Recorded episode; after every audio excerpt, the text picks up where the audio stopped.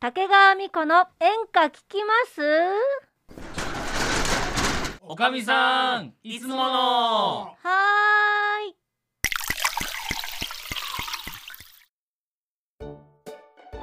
皆さんお疲れ様です。おかみさんです。この番組は竹川美子の演歌聞きます？です。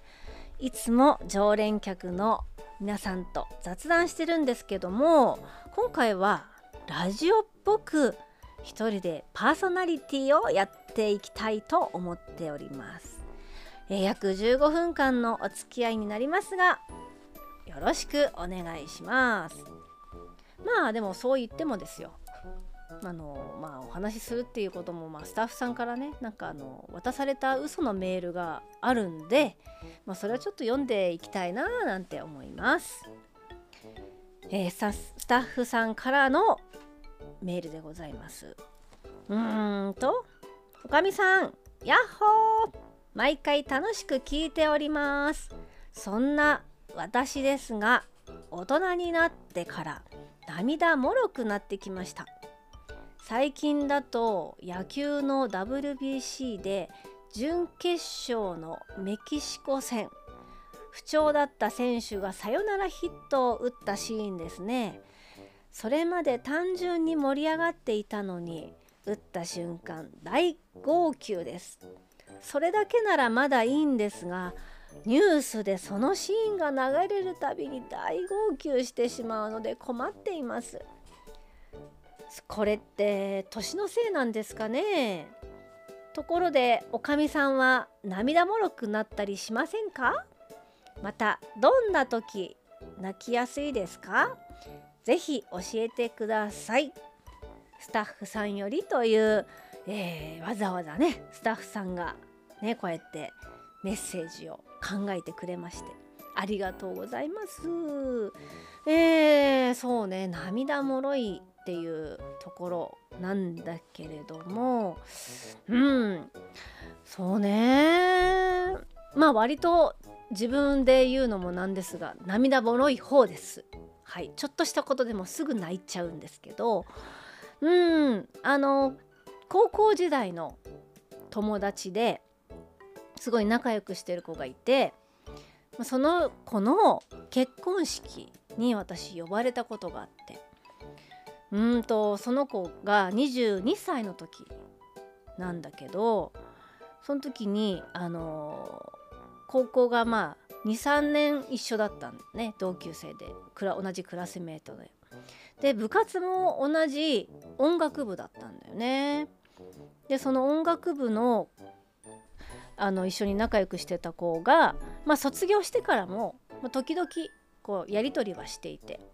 でまあその結婚するんだっていうことでねあの連絡をもらってでちょうどその子の結婚式に行けたんで私も参加してねあのであの歌もね余興で歌ったりなんかしたんだよね。そう。その時に歌った歌がね坂本冬美さんのね「祝い酒」っていうね、まあ、結婚式にぴったりの歌なんだけどその歌った思い出があって。でもその時歌ったらもうみんなすごいなんかうわーって言ってすごいなんか盛り上がってね。そんなこともあったんだけど。まあそれは置いといて。でその結婚式でそのお父さんお母さんのこのあのお父さんお母さんへのこうお手紙でこう感謝の気持ちを伝えるっていうこうシーンが必ずあるじゃないですか。もう定番ですけど。その時にねあのやっぱりそのお父さんお母さんねこういる前でその子が、まあ、その子はあの3人兄弟なんだけど長女で弟2人。でまあ姉御肌なのね。ね。でもうしっかり者でね。そう。もう高校時代からそうだったんだけどもうほんとしっかりしてて私も本当にその子にもいろいろ助けてもらって。いろんなことを教えてもらったんだけどその子がまあもうねお父さんお母さんの元を離れて嫁ぎますっていうのでその感謝の気持ちをね手紙でねこう伝えたわけよ。そしたらもうなんかそのお父さんお母さん今までありがとうっていうその言葉だけでも本当にねなんかすごいうるうるきてでもちろんお父さんお母さんもねもう大号泣でもうそれをまた見るだけでもまたこれでまたもう私ももううわーってねもう涙がこみ上げてきて。もうみんな泣いてるわけよね。やっぱこういうシーンってなんかこうジーンときちゃうんだよね。そう。そう私もなんかそれを見てあ私結婚まだしてないけど自分が結婚したらこういう風になるのかな。同じ気持ちで泣いちゃうのかななんて そんな風にもね、えー、思ったんだけどそうそのことも今でもお付き合いがあってたまに電話で話もしたりして、うん、仲良くしている高校時代の友達なんだけどね。そう。あとはそうね。最近だとうんあのー、もう日本のもう大御所と言われている。演歌歌手。代表する。北島三郎さん。そう北島三郎さんは芸道60年というもうね長くこう歌われているもう大先輩というか。で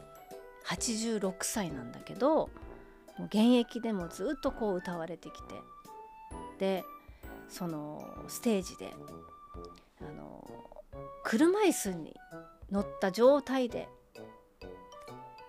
歌っていたわけですよ。でステージ袖でね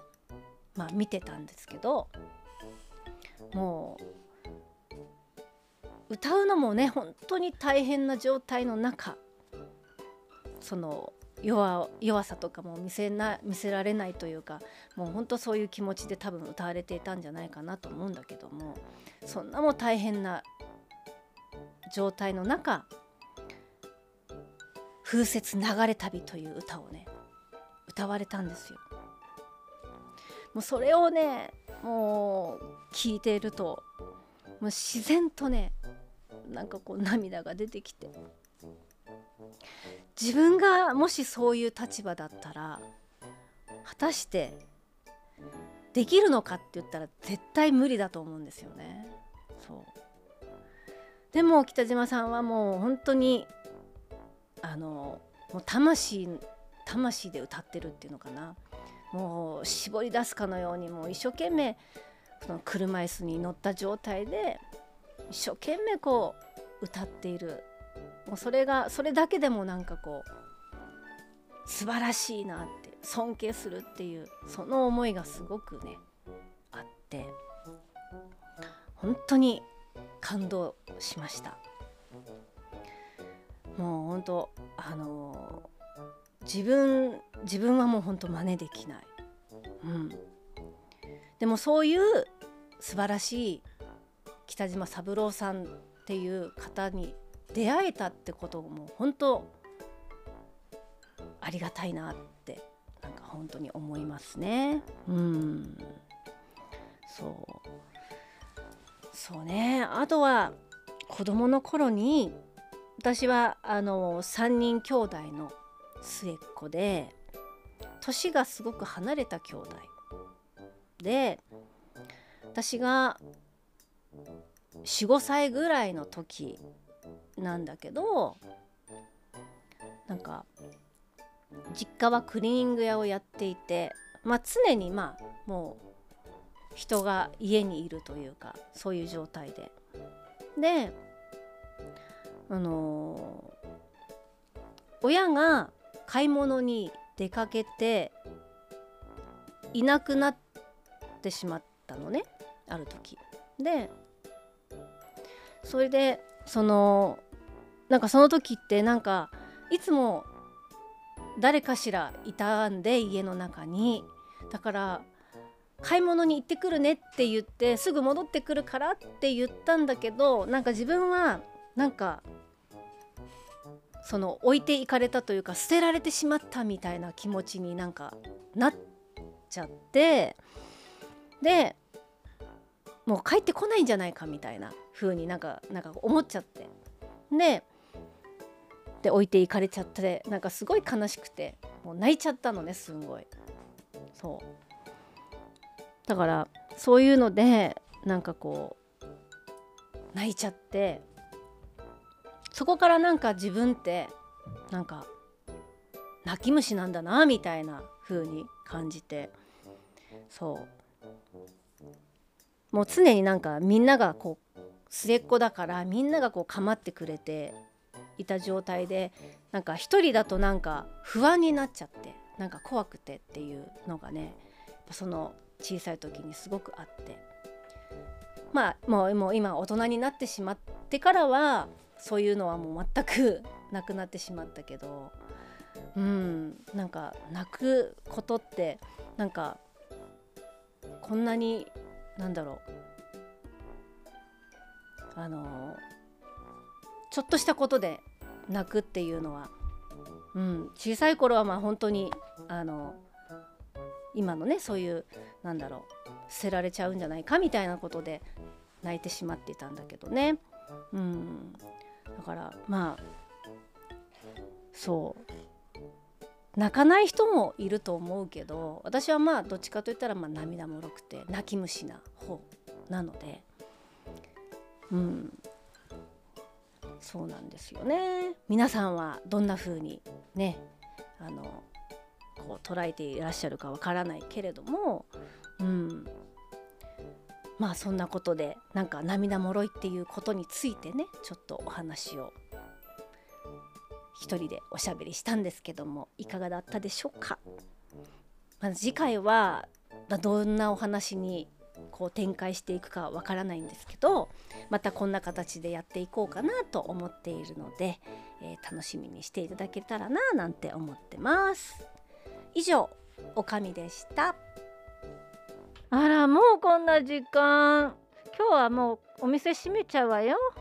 またいらしてね。